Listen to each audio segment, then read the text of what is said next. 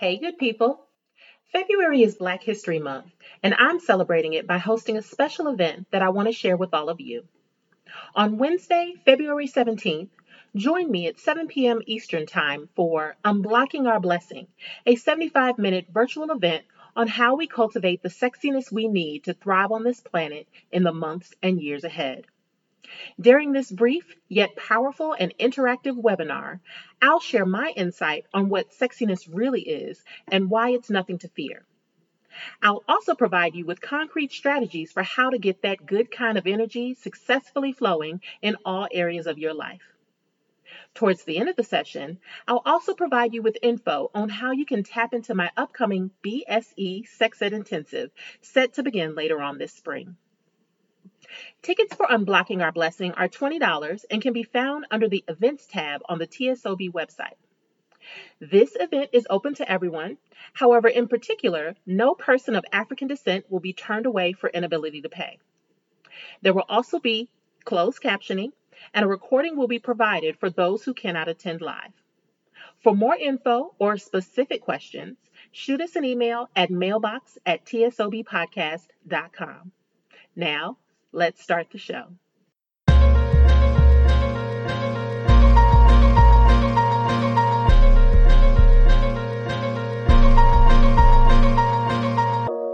Welcome to T S O B with Doctor G, a podcast featuring intellectual table talk about race and sexuality. I'm your host, Doctor Tracy Q. Gilbert, a sexuality educator, writer, and researcher. Join me as I talk with the most brilliant minds in human sexuality, applying a professional Black lens to discussions about sexiness, health, and healing in the new millennium. It's T S O B, the sex ed of Black folk. Let's get to the get down, shall we? Hello, hello, hello. Hey, everybody. Y'all already know how I feel. Every single episode, I always say I'm super excited, and I am still very super excited today. Um, I... Again, I'm telling y'all, this season is all about introducing you all to the folks that I feel like are fundamental in terms of understanding what are we talking about when we're talking about sexuality and Black folks. And this person is no exception. I'm talking about none other than Delicia Sa of Afrosexology. Um, we're going to read her bio, and then we are going to get into it. Delicia Sa Uh, uses she and her pronouns, and she is a sexuality educator, professor, writer, and speaker. Through her words and work, Delisha facilitates space for people to connect deeper with their desires for their body, relationships, life, and our world. She is passionate about people unlearning oppressive norms that are externalized, interpersonalized, and internalized that keep us from moving towards a more liberated way of being. Delisha believes that systematic forces of oppression can be overthrown by a reclamation of intra and interpersonal power. Delisha is the co-founder of Afrosexology, a pleasure-based sex education platform that creates educational content and workshops to center the pleasure, empowerment, and liberation of Black people. So you know that's always uh, my jam, and I'm here for that. Afrosexology's work covers topics such as masturbation, self-love, enhancing communication and relationships, radical twerking, which I want to learn about that, racialized sexual oppression, body agency, and much more. Through Afrosexology, Delisha has created space for tens of thousands of people of color to reclaim their sexuality and body agency. On top of Afrosexology, Delisha is a lecturer professor at the Brown School of Social Work at Washington University in Saint Louis. So shouts out to Saint Louis. Um, and she teaches graduate level courses in social theory, social justice, and sexuality education. She is also a sought after facilitator and keynote speaker for conferences and events related to social justice and or sexuality. Delisha's work and words have been featured in Huffington Post, uh, Teen Vogue, Allure Magazine, Vibe Magazine, Glamour Magazine, pretty much all the magazines here. And she's received the Phenomenal Woman Award, the Spirit of Social Work Award, the Reverend Robert Gilbert Advocacy Award, and the Academy for Leadership and Civic Engagement Leadership Award. So again, phenomenal, dope people. obviously, Delisha fits right into the four. So without further ado, thank you so much for being on T S O B. Delisha, welcome. Hi, thank you so much for Hello. having me, Tracy. Like, honestly, hearing you read that bio out loud, I was like, oh man, I forgot about all of that. Right? You put a bio up on your website, you don't look at it for like four more years, and you're like, oh, I be doing things. Uh-huh.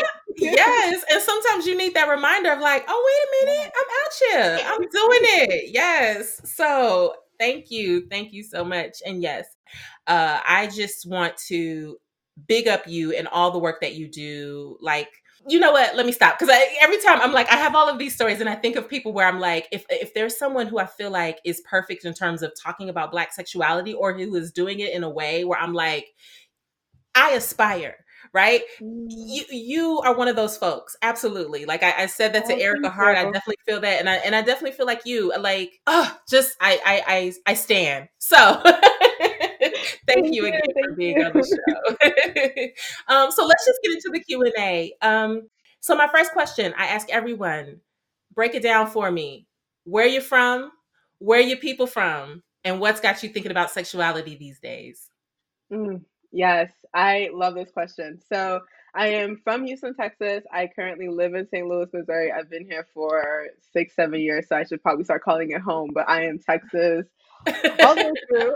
Um, but my family are from Liberia. My family's from Liberia, which is a country off of the west coast of Africa. It's a country founded by freed African-American slaves who, when slavery was over, they were like deuces and went back to the continent um, and found a country.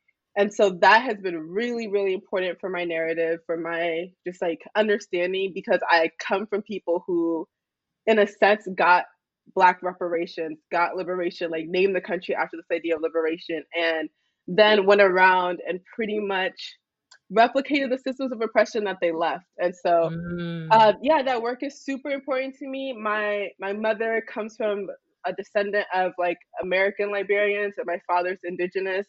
And so a lot of like very different upbringings, very, very much created a system where that feels like America and um, enslaved indigenous people, and created all of these like positions where indigenous people were not allowed to have political, economic, and social agency in their country, which led to the Civil War, which is why we're in this country again. Mm-hmm. And so for me, the question that's always on the front of my mind is like, it's not just enough to feel like once we escape this stuff, we're going to be free. It's really trying to understand the ways that we've internalized and normalized these oppressive ways of being. Mm-hmm. And I want people to not just know what we don't want. I want people to be, get really clear on what we do want, which is why I love doing sex ed work, because I'm like, yes. Liberation is desire work. I, I want to know what our dreams are, what we're working towards.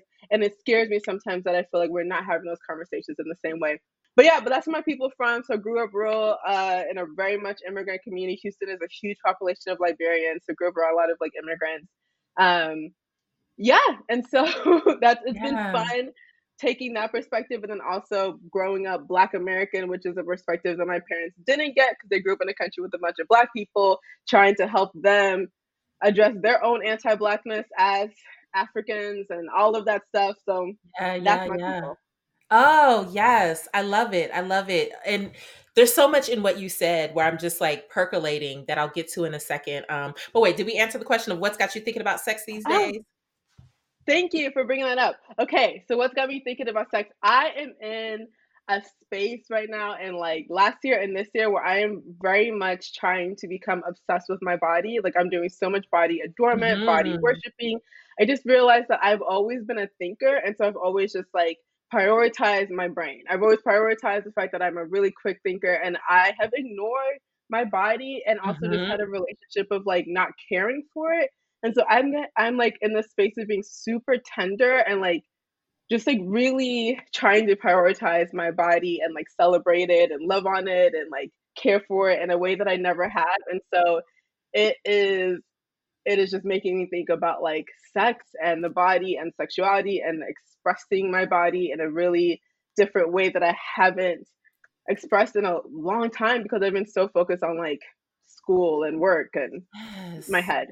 Yes, I love that so much. I and and absolutely, that's resonant for me. I think I talked about that um, in the episode we had with Goody Howard, um, which I'm realizing I'm like, we got all these Texas people in the room, like in, in on the show. Like you're now the third yes. person from Texas who's been here, and that's amazing. Um, but I talk about how I entered this discussion very much through the head, right? And I think um, a lot of that is absolutely related to race because that was how you succeeded, as especially yeah. as a Black yep. femme.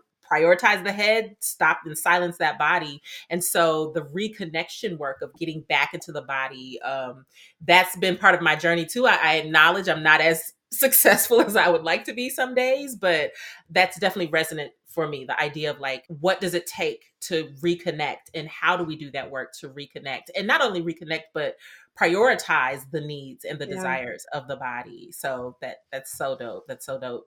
Um, so a question that's coming up for me, thinking about your experience um, and your family's experience with Liberia. And I'm curious if you've thought at all, or if you have, what your thoughts are about how that experience has shaped your perception of liberation and what it means to be a liberated being. Um, and particularly in light of what you said about kind of how those systems of oppression got recreated. Um, yeah. If you have any thought, like what's your thought about how that has shaped your understanding of liberation yeah. and what that really looks like? So my my biggest thought is that white people, white people are not free. White people are not liberated. And I think we get really confused because we think that what white people have is liberation, is mm-hmm. freedom. But their freedom is based on other people being oppressed, which is not freedom. Their freedom is very like scarcity oriented. Um, it is it is insecure. And so I, I think there's a lot of times when people are like, well, even like recently with the Capitol Hill thing with white people trying to take over oh, the yeah, government, yeah. whatever they were doing.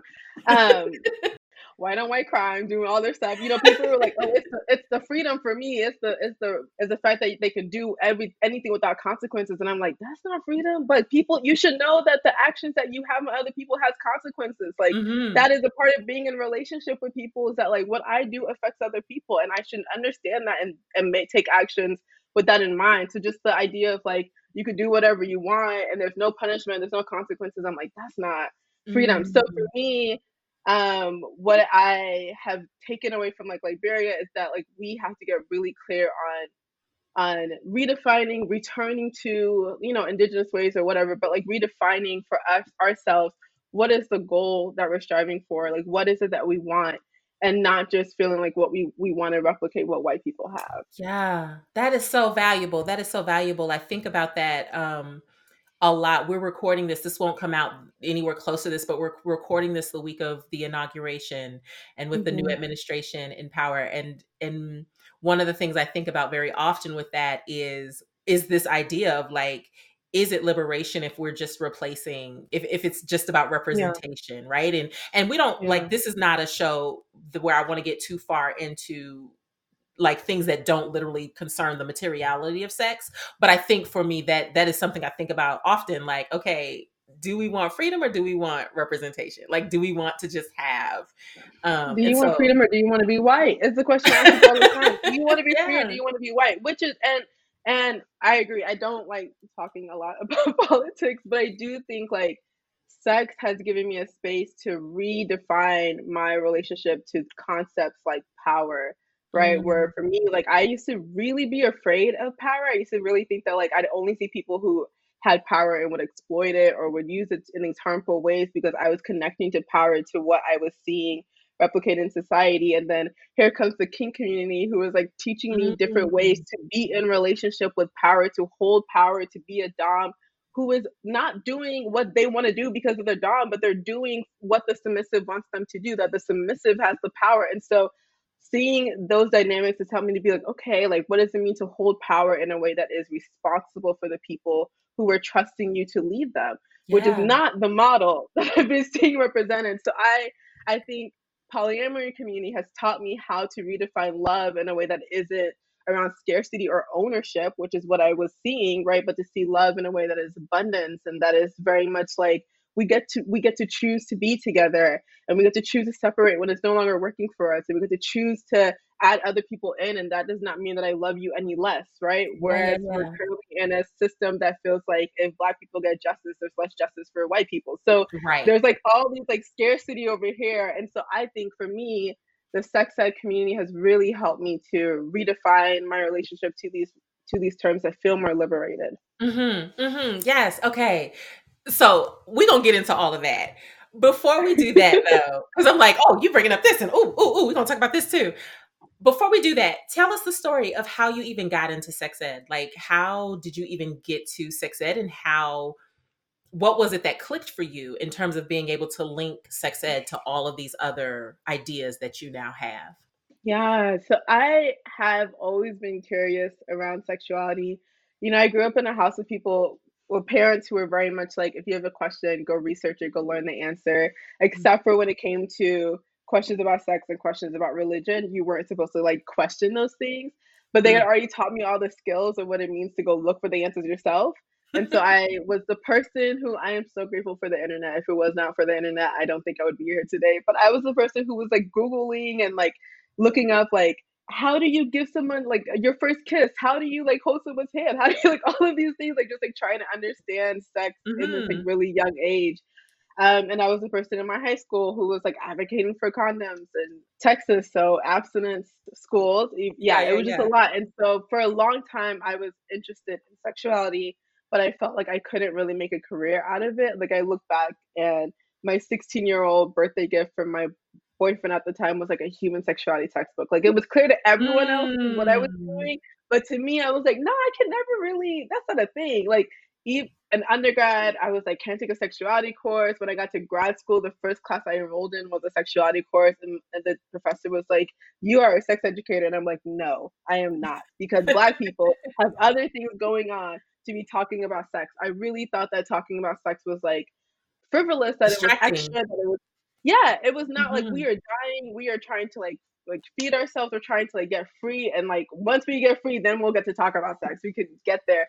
And so it really wasn't until being in Saint Louis, Ferguson protests, reading Audre Lorde, that I really started to, to connect like how sex connects to Black freedom, like how it is important for us to re-relate to our bodies in really healthy and loving and affirming ways. And I was beginning to see the ways that this oppressive system was not just impacting our experience with white people, but impacting our experiences with each other and ourselves when it relates to our bodies. And so for me, it came from that. I really just wanted to create a space, and I'm like, I wish I had this when I was younger, and I want a community that can hold me as I grow.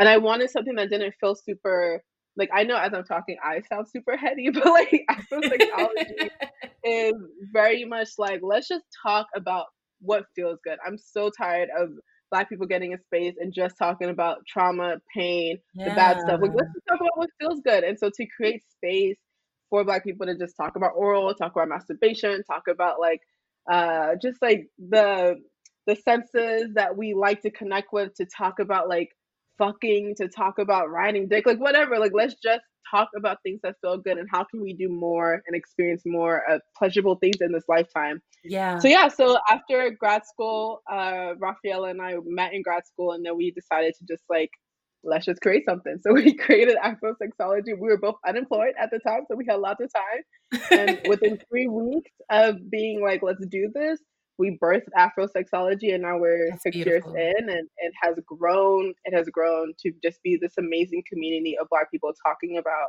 pleasure, and like in a way that is shame-free, in a way that is so affirming, in a way that is so vulnerable. And I am just really grateful for the community that we've been able to build and nurture. That's beautiful. Yes, yes, yes. And tell folks, Raffaella is your is your business partner. Tell us a little bit more yes. about Raffaella. Yeah, so Raffaella is my business partner. Uh, she, her pronouns, and is also a sex therapist. Yes. So, so at some point, therapy practice called Healing yeah. Exchange. Yeah. Beautiful. Yes. At some point, we'll bring you both back, and we'll talk. We'll get more into Afrosexology uh, in particular there. Um, but I want to touch on something you said. Um, that that I think we don't talk about it enough in our in the profession. And I think a lot of this is connected to race, and I, and hopefully we'll get into that, um, is the idea of Black folks have too much on our plate to be thinking about sex, yeah. to be thinking about pleasure, yeah. right? Like, I think um, a lot of the narrative when we talk about sex negativity in the profession, and I think it's because of a function of white supremacy, is the idea that, oh, if someone's not talking about sex, it's because they don't like it. It's because they're afraid of it. It's because they're anti-sex pleasure, all of those things. And what you're saying is very resonant to me in that I remember growing up feeling very much like sex is, it seems like a great thing. Like, it's something that people enjoy and it's awesome. However, it's not something that as a Black person you can prioritize, because you you have to focus on, you know, not becoming a statistic. You have to focus on, yeah. uh, you know, k- keeping yourself safe, keeping your family safe. You have to focus on getting these coins and making money. And, and I think because of that, I have seen, especially with Black femmes, the priority list, sex just getting further yeah. and further and further down, especially yeah. when you marry it to the idea of it being in a relationship, and added that it has to, and only way it's virtuous is if it's in a loving relationship, but then finding out, yeah. you know, your field of eligibles isn't as big. And to me, I think to get to liberation in the ways that you're talking about, we have to value sex. Like, we have to bring it further up on our list and recognize that it's not just about orgasm. Like, orgasm is great yeah. and yeah. orgasm alone should be one of the reasons why we're pursuing it, but it is the key to so many other pieces, yeah. which is why yeah. it's also important.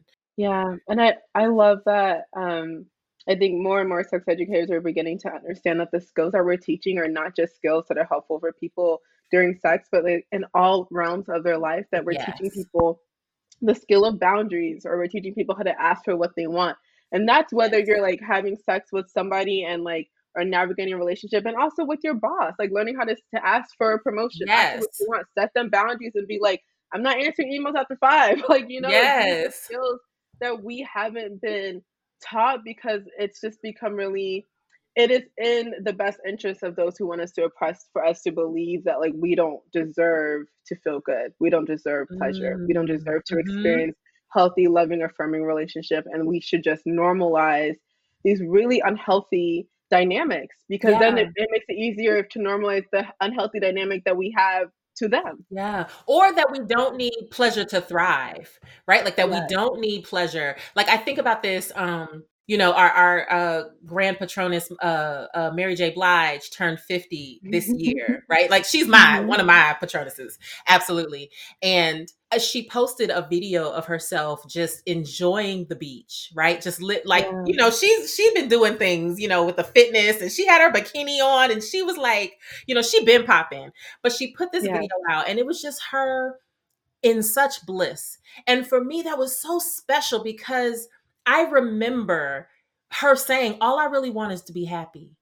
And I remember yeah. our community saying, you know what? I like Mary more when she's sad. I like more when she's making video, making songs with drama and about her, you know, the drama that she, like, I, I like her music more that way. And it was like, wow, like mm-hmm. that yeah. process of being able to own her pleasure and own that she had a right to be happy. And if that means that I'm not giving you no more sad songs, if that means that I'm not going to portray this narrative. And I think Jasmine Sullivan is another example of this, where yeah. early on in her career, they wanted her to be the, oh, you know, drama, and my man is dogging me and all of these things. And, and I think that's part of that work of reclaiming and being like, no, pleasure. I, I want to be yeah. happy. I get to be happy. yeah. Yeah. That's just resonant for me, thinking of what you're saying. Um, so amen to pleasure. Amen um, and ashe. Yeah. Right. So uh, the, another question that I ask, and you may already have kind of talked about it, but uh, another question that I ask everyone is, what is your, your sex ed superpower? What do you feel like your sex ed superpower is? I love this question. Thank you so much. Um, so my power is being a dreamer. And I mean that I, I, I am fully embracing what it means to be a dreamer. Mm. I um, am somebody who, I have dreams every night, active wild dreams every night. I daydream all day. And I am a Pisces. And so I am like yes. a dream energy, who was raised, my mom, my dad, my grandmother, my grandfather, my partner, all Pisces, also all dream energy around. And I was raised to be a dreamer who's also a doer. And I'm super grateful to my parents for that. Like there have been so many things when I was like, I wanted, I wish this existed. My parents were like, you need to do it. And they always instilled in me this idea that like, no matter what you wanted, if you like, you could get it. Like, it was just like not a question about it. I remember being like fifteen to seventeen and being like, oh, I wish there was like more westernized, like African clothing so I could wear it and feel like fashionable and not feel like super traditional. My mom was like, start a clothing line. And I was like, I can't. I don't know nothing about that. She was uh, like, duh. I'm your first investor. We're going to figure it out. And then my friend and I created a clothing line for like that we ran for like four years. Wow. And so it's always been like, if you want something, do it. And so um, Afrosexology was birthed out of a dream. And I've created other communities, like with Shadeen Francis, we have like a, a retreat where we bring together sex educators to, yes, love her, where we bring together sex um, entrepreneurs to really like share, share some business skills because I wanted that knowledge. I have, I run this uh, group where we do platonic touch events for people of color because I really wanted more platonic touch in my life. So like, I'm someone who I'm just like, if I have a dream, um, if I want to do something, I'm going to pursue it. I'm going to build it. And I really just, I just really appreciate being like someone who is a dreamer and who is a creative and who is a creator who feels empowered to create. And so, um, yeah, I think it's a, it's something that I've been trying to introduce myself as more. I think in capitalism, people are interested in me being a teacher and a writer, but I am starting to be like, I am a dreamer. This is a gift that I am honing and trying to learn how to be more in relationship with, and what does it mean to like embrace that part of myself that isn't really valued under this capitalistic system. Yeah, that's yeah. my power. I, I dream all the time. I have wild dreams, and I enjoy it. And yes, yes. See, that's a per- oh my goodness, that is such a perfect segue into my next question, because I have my ideas about how this works, but I'm like, I want to hear your perspective first and see if this is resonant for you. Um, As it relates to Black folks, right? Where do you feel like, or how do you feel like this shows up with regard to the experiences of Black folks, just everyday Black folks? And where do you feel like we may miss our opportunities when it comes to dreaming and putting our dreams in motion and capitalizing on this, the, the, the good stuff that you're talking about? Yeah. Ooh, yeah, I mean, that brings up for me just like a lot of heartbreak. Like, a, like I just see a lot of people who I feel like are dealing with heartbreak and different types of heart, like not just romantic, but just like being a kid and like wanting to do something, your parents just like not encouraging it because they were trying to prepare you to survive and not to like be a dreamer and to get your, and trying to prevent you from experiencing more pain by like enforcing that pain now. And so I see people who are really like heartbroken and who don't believe in themselves, who don't believe in what they want to pursue, who don't believe that they deserve to experience good things, good relationships, a good working relationship, work relationship, um, and just like pleasure and orgasm. So then that makes me really sad. I feel really heartbroken yeah. by it.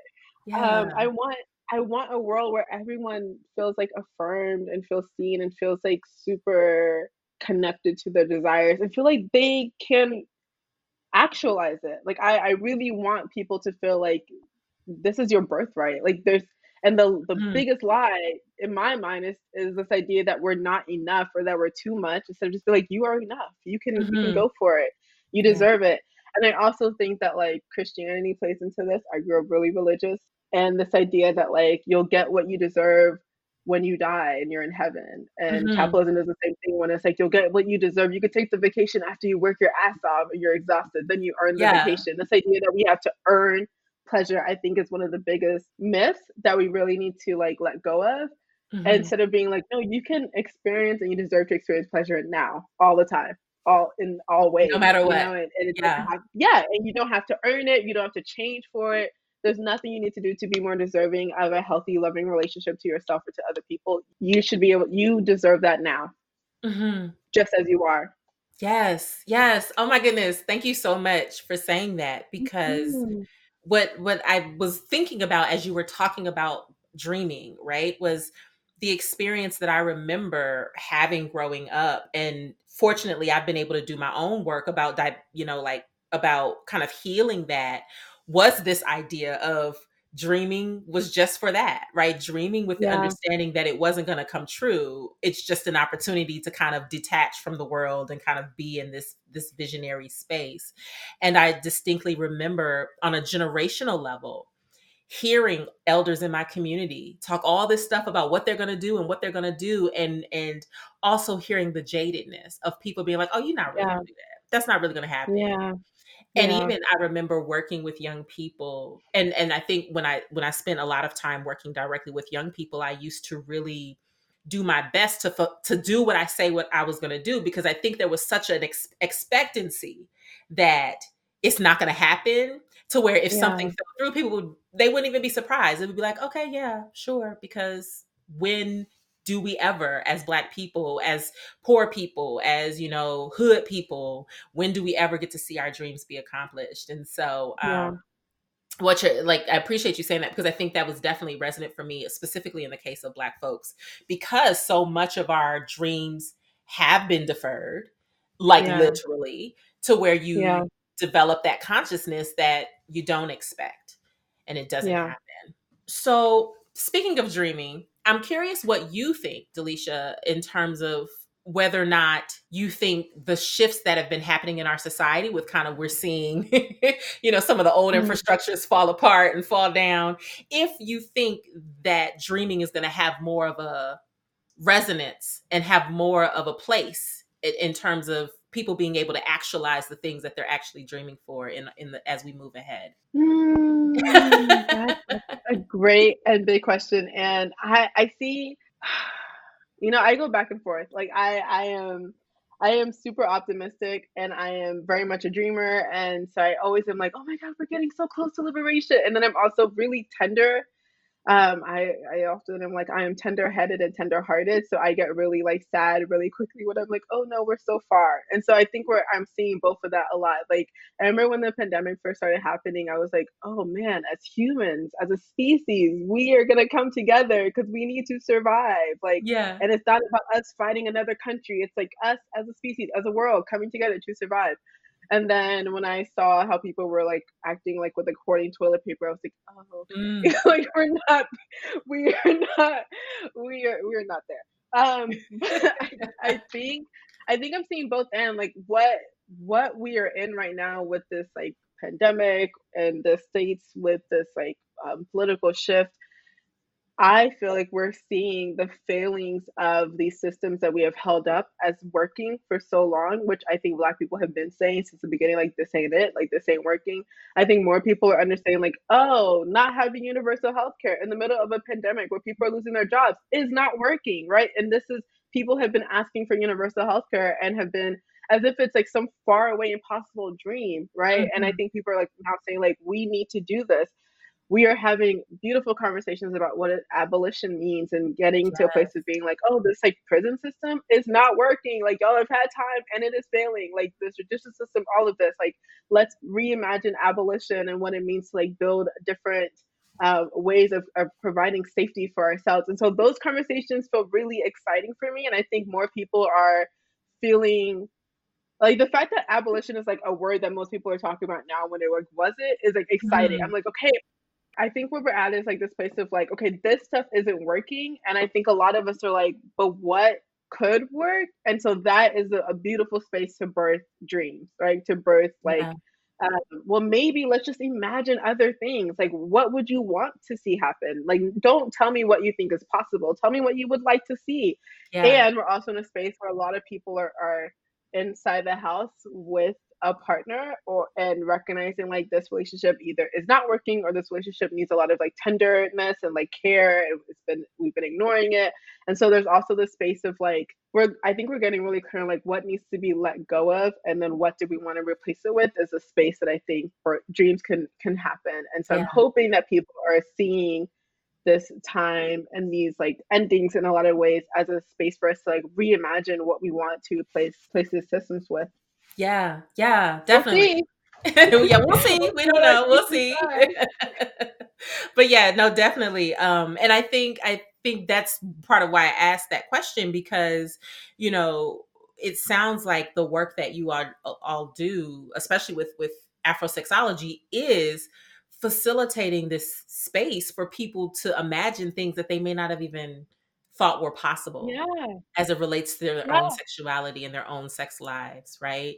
So can you, right. can you talk a little bit more about that? Right. Like about how do you take someone who maybe is used to just thinking about sex being some fringe thing that they do, maybe if they're lucky and they find a good partner, maybe if they've got time and they're not exhausted, maybe when the kids aren't, you know, getting on their nerves. How do you take them through to getting to a space of recognizing like, wow, not only are my sexual desires possible, but they're valid and they're important and mm. I I am going to prioritize them?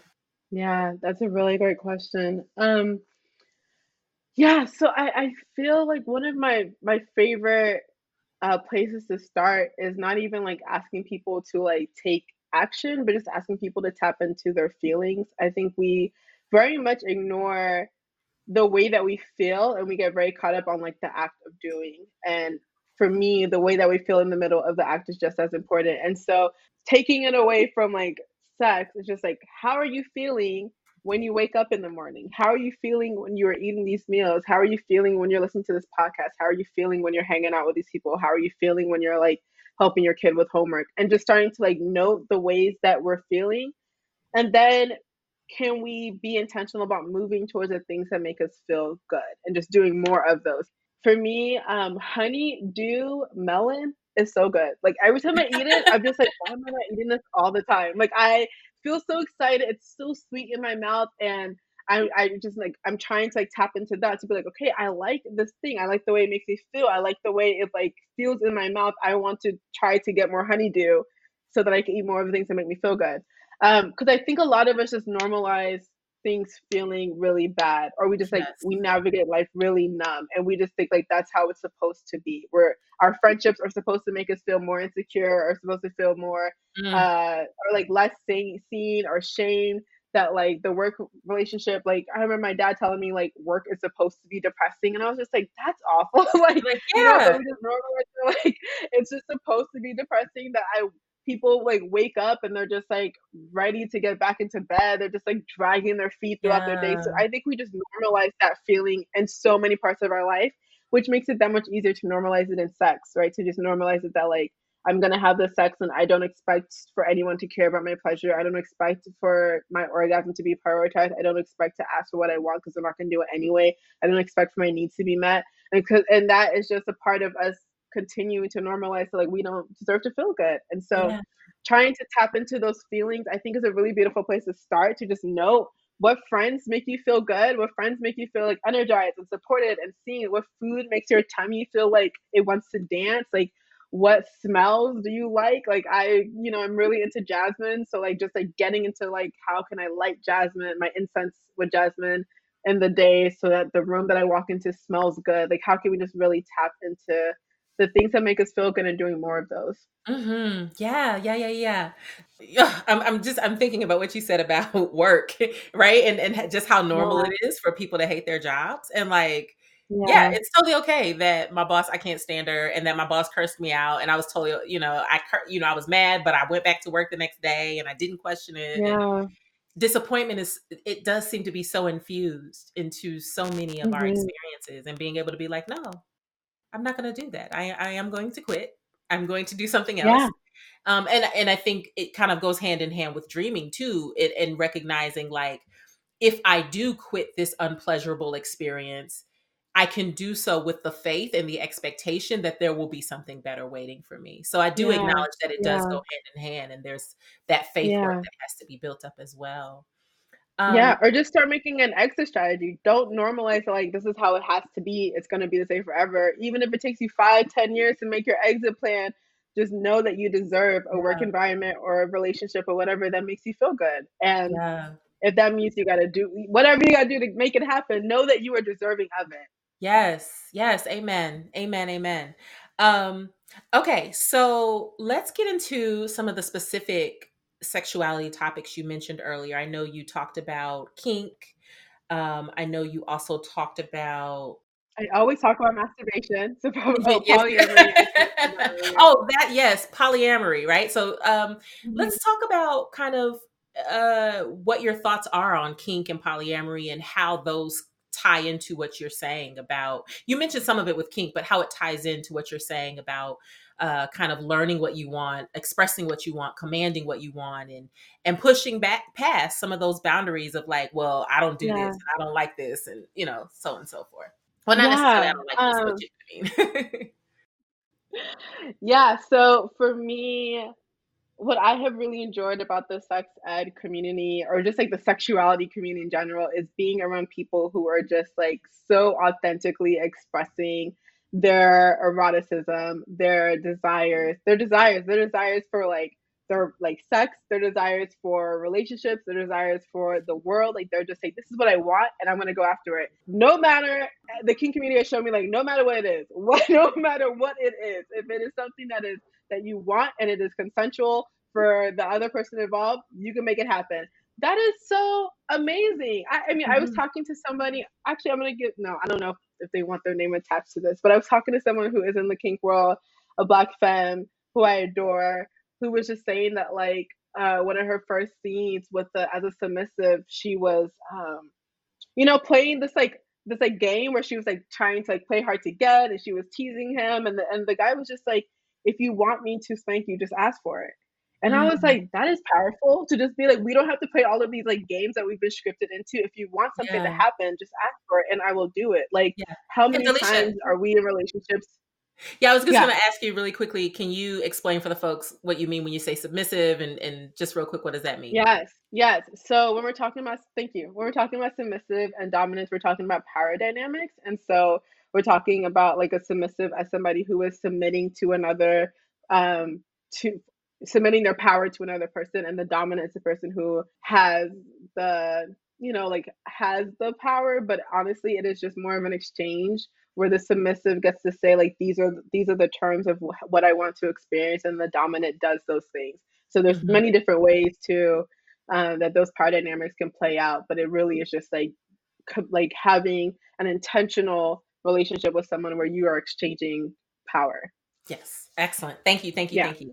Um, but yes, going back to what you were saying yeah. about, if you want to be spanked, just ask for it. Yeah. And I just was, I was just like, when she said that, I was like, that's so simple and so profound, like so profound mm-hmm. because there's so many things where we feel like we have to play all these games all yeah. the time, and dating and navigating white people. We just always got to be playing all these games, and we yeah. can't just ask for what we want because we do not trust that the people around us will give it to us. Yeah. And so just like this idea of like, if you want something, just ask for it, was super yeah. helpful for me. And so there's, there's, there's many lessons that come up in the sex world around ways to relate to your body, ways to relate to other people, where it just feels so counter to what we're currently doing in our everyday life. Yeah. That's really helpful.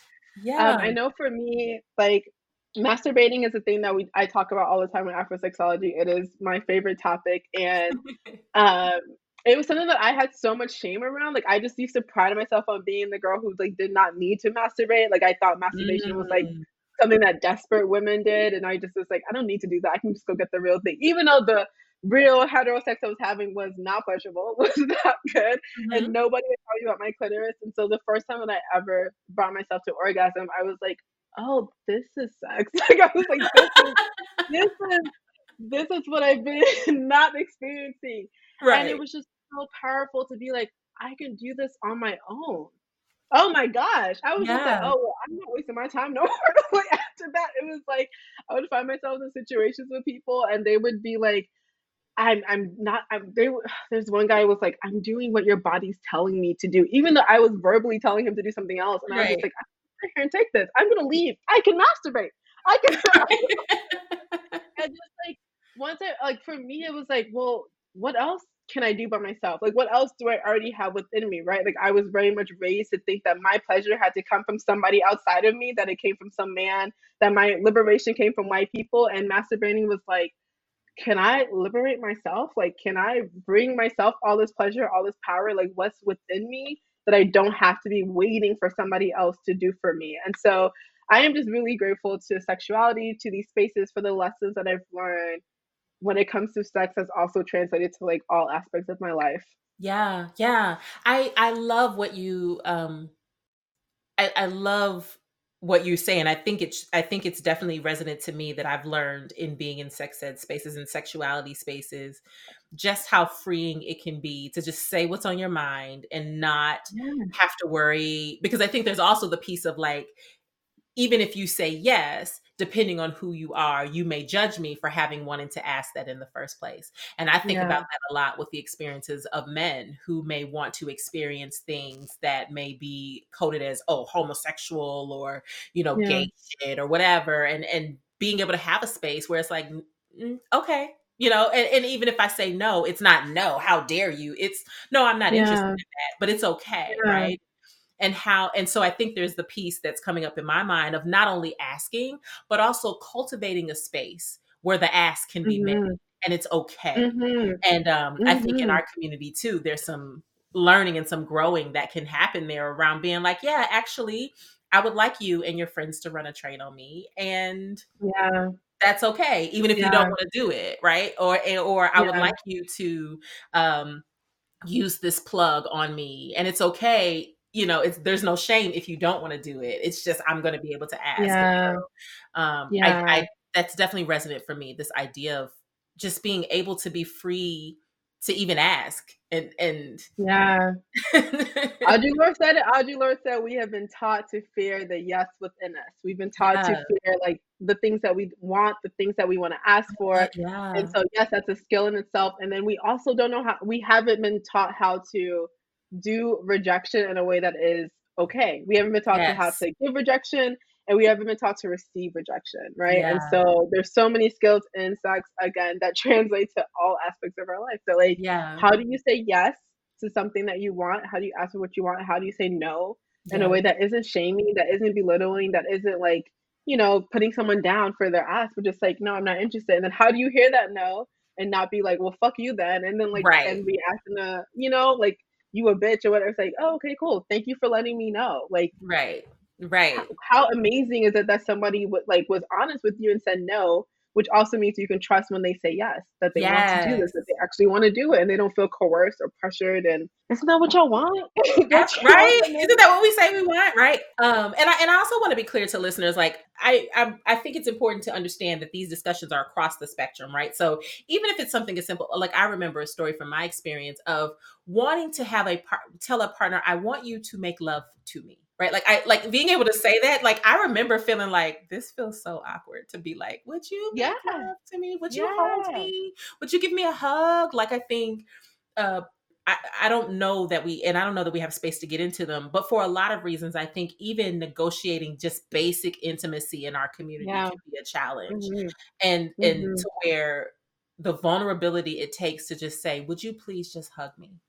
Would you please yeah. just, you know, like even that, you know, I think there's a learning Hard. space and it's difficult, but there's a learning space to be able to just be like, I'm going to practice saying this, you know? Yeah.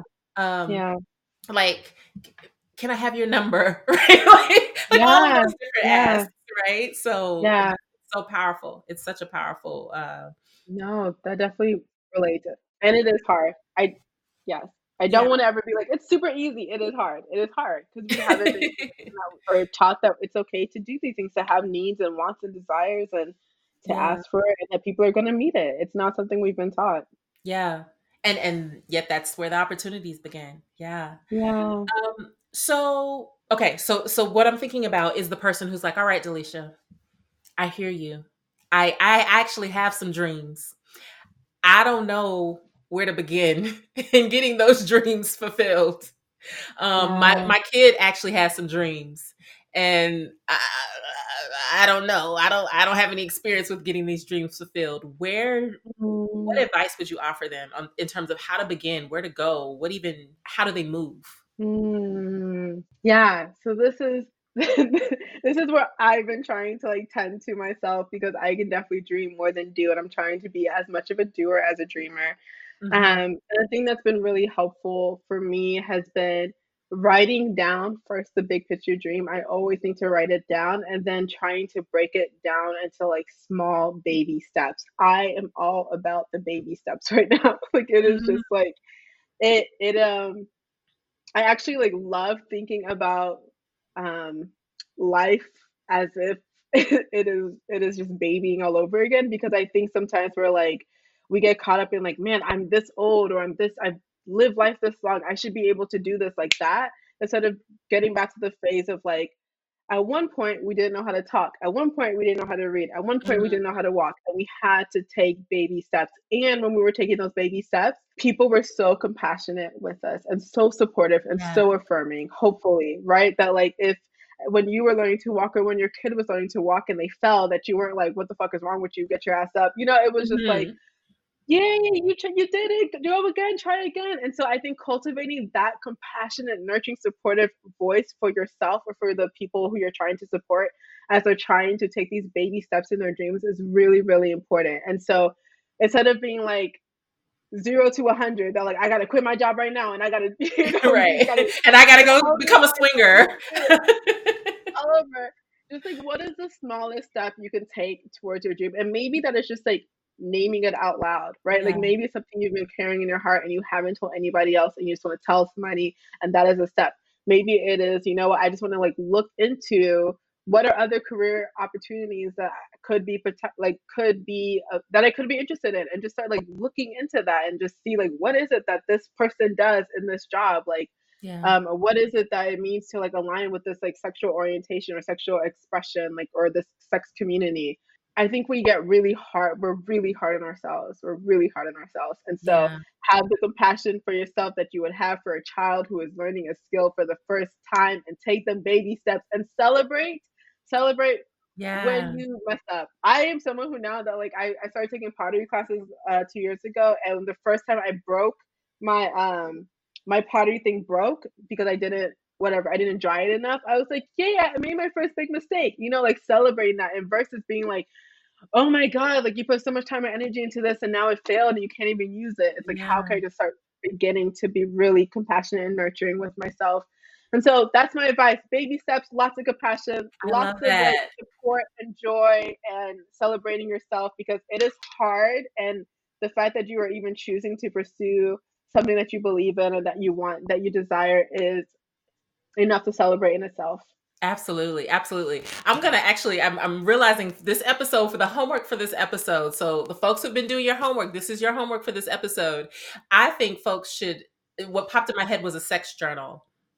Right. You were talking about writing down your desires, and like, what would it mean to just write down one thing that you want for your sex life? Yeah. If it's something as simple yeah. as, I want to get more comfort with touching myself. I want to, I want to get courage with asking someone out. I want like just being able yeah. to write those things down. Um, I remember you reminded me of in my twenties, the first time I went to a Pride event, and I remember feeling like, oh my God, I went to Pride. Because that was like yeah. a major hurdle yeah. um, on my journey. And and I think yeah. that's those little things. You're right. Just being able to celebrate is so, so, so important. Yeah, definitely. Yeah. yeah. Okay. The, the dream is as important as the process. We yes. get super product oriented, but the process is so important. And so just, yeah, learning to ask for what you want, write it down, think about it, fantasize about it, celebrate it. That's the beauty. Yeah. That's the fun part. So that's what we're going to do. We're going to all get journals, and we're going to start dreaming and write down our dreams. And then we're going to take baby steps to make them happen, because Delisha yes. told us. So. so one of my dreams, uh, we, we're, uh, one of my dreams is going to be getting my twerk together, but. yes. No, let me stop, friend. I've actually gotten better over the quarantine with my twerking. I just yes. recognize that there's certain limits that your knees can get to once you hit my age. They're just going to be what they are. You know, I, at my age, I'll be sitting there like, I can't do that. Like, that's okay. My twerk will look a little different. It's going to look a little right. different. And that's okay. That's what my twerk is. That's what my body can do. And I love it. I love it. I love it. Yes.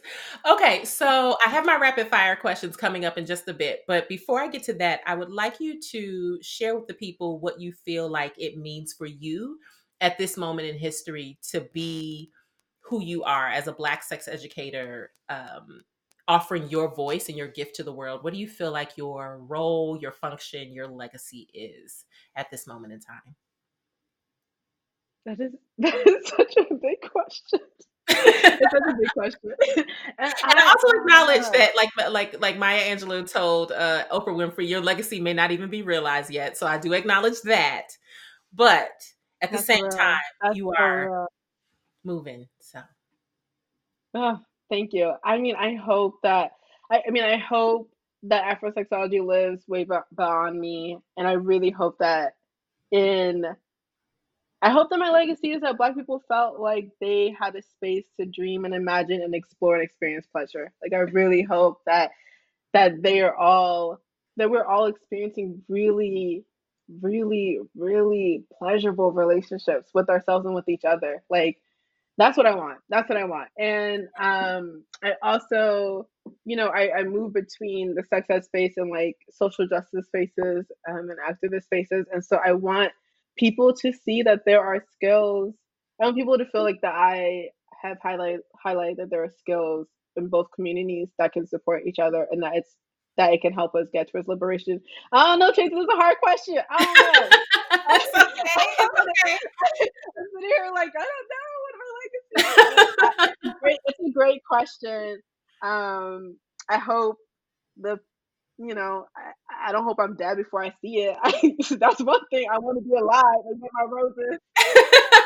I get that it's a it's a tough question, right? Like, I think I'm, I, I think when I put throw in legacy, that does kind of throw a wrench in things. I, I just really want, um, and and I hope you under you know that like my perspective um, for the every all of us that are doing this work, but especially the folks on this platform, is that when they look back at the history of sex ed as a profession, your name's going to be there, right? And I, I, I think that's that matters, and that's important because, particularly, you know, I don't want to get too much into the, the the technical parts of sex ed, but I think far too often the the folks who are considered the pioneers and the trailblazers and, and those folks mm-hmm. are not us, and yet here you mm-hmm. are.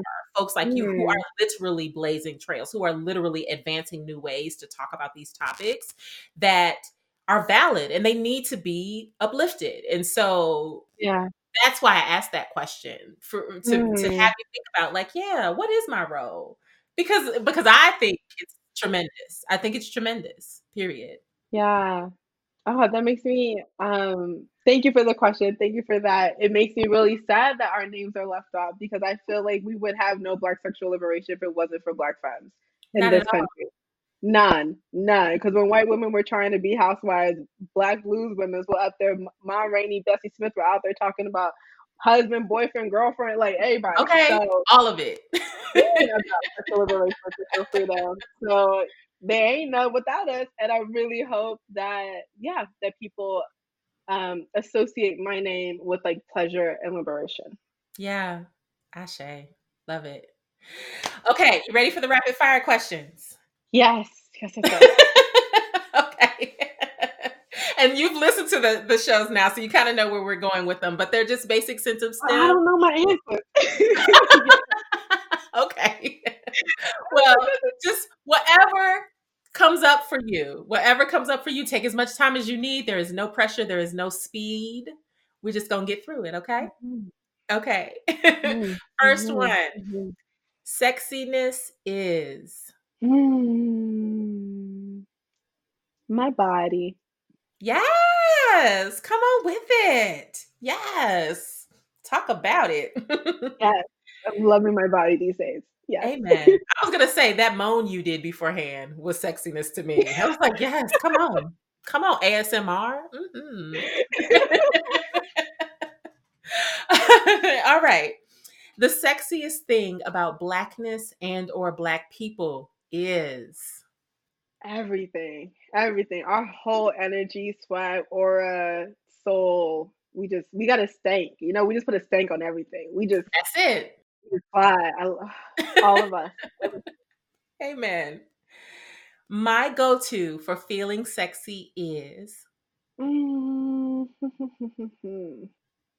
okay yes shower in the dark, candles lit, music going.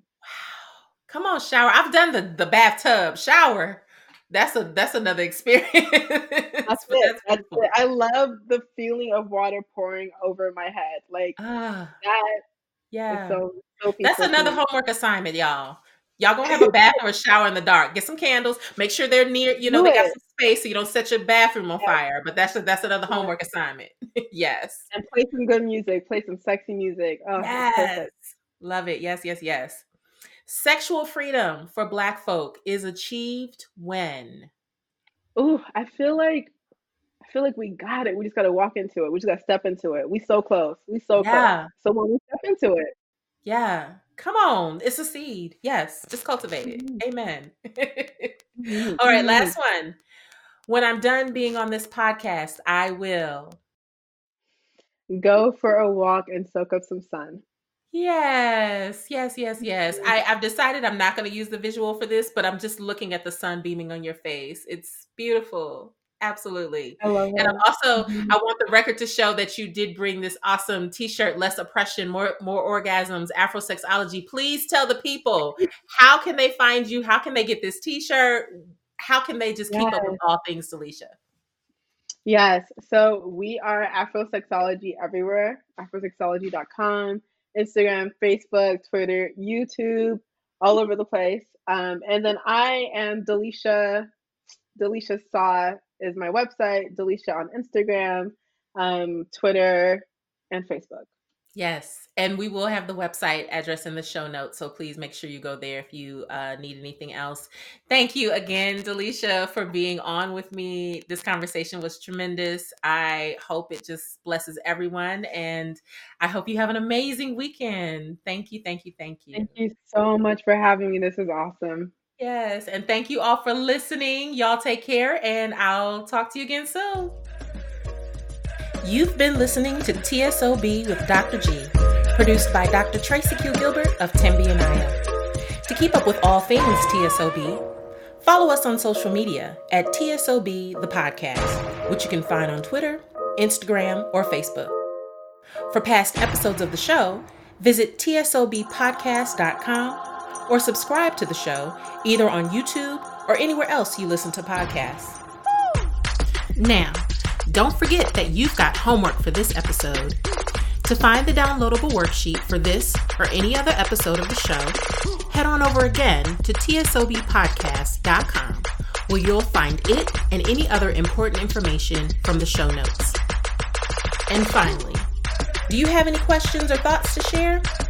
Sound off by email at mailbox at T S O B podcast dot com. Again, this was T S O B, the sex ed of Black folk. Thank you for listening. Talk again soon.